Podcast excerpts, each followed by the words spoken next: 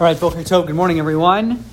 Simin Kuf Mem Aleph, 141, Dine HaKore v'Hamakra, the, I guess the Baal Kore and the person who gets the Aliyah, some of the laws regarding them. Uh, Sif Aleph, the Mechaber tells us, Tzarech Likros Mu'umad, Fafilu Lismoch Atzma Lekosel, Olamod Aser. Um, when you read, I think it's whether it's the Balkore or it's the person getting the Aliyah, you should be standing, um, nor should you even be leaning, let's say leaning even on the bima as such, that would be prohibited. Mishnah Berurah tells us typically in halacha, whenever we talk about le- um, leaning being prohibited, leaning is defined if we move the item away, will you fall over? So I guess putting your arm on, on the bima does it is not a problem, but really putting your weight on it would be problematic, and that should be avoided. In Sif Beis, the Mechaber tells us halacha we've talked about in the past. Uh, just as a reminder, the halacha we've, we've discussed really the person who gets the aliyah is the person who, in theory, is the one who's supposed to be reading from the Torah. Nowadays, we have the Baal Koreh, he calls it the Shliach Tzibor. The Baal Koreh reads on behalf of the person who's getting the aliyah.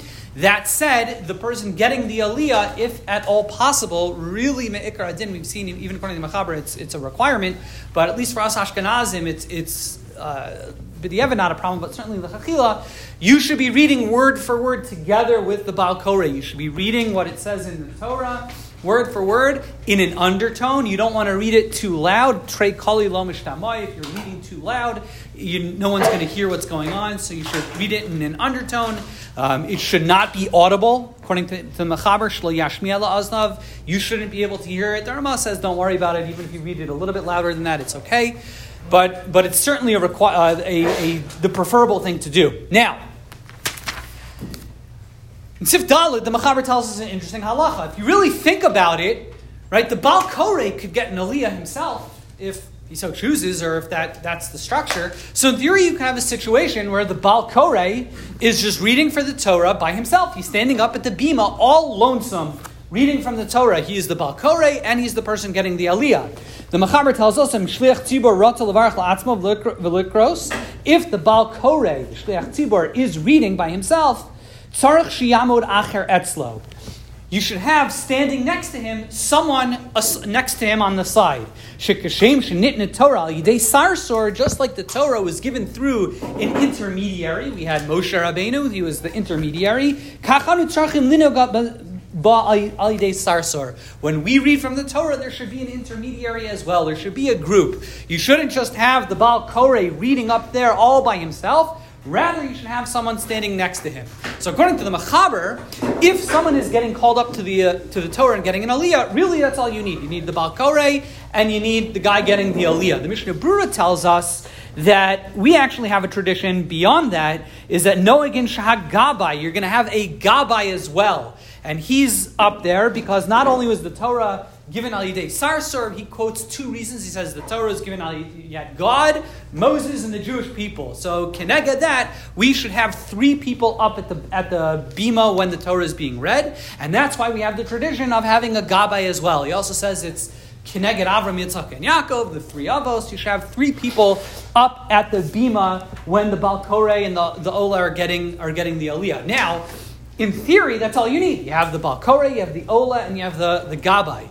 The footnotes bring the Kaf HaChaim, no, the Yavitz, who points out, well, sometimes you can have a situation still, well, what happens if just the Balkore is, is getting the Aliyah and all you have is the Gaba? You still need to have that requirement of having three people. And he says, based on that, we have a tradition. If the Baal Balkore is reading and getting the Aliyah, you should have a second Gabai, and hence the tradition in Judaism having a Gabai Sheni. Now, really, you don't need a Gabai Sheni if there's an, an Ola as well, if there's someone getting the Aliyah as well. If you have the getting the guy getting the Aliyah, the Balkore, and a Gabai, that's all you need. You don't really need a Gabai Sheni, but I think that's the the tradition in Judaism.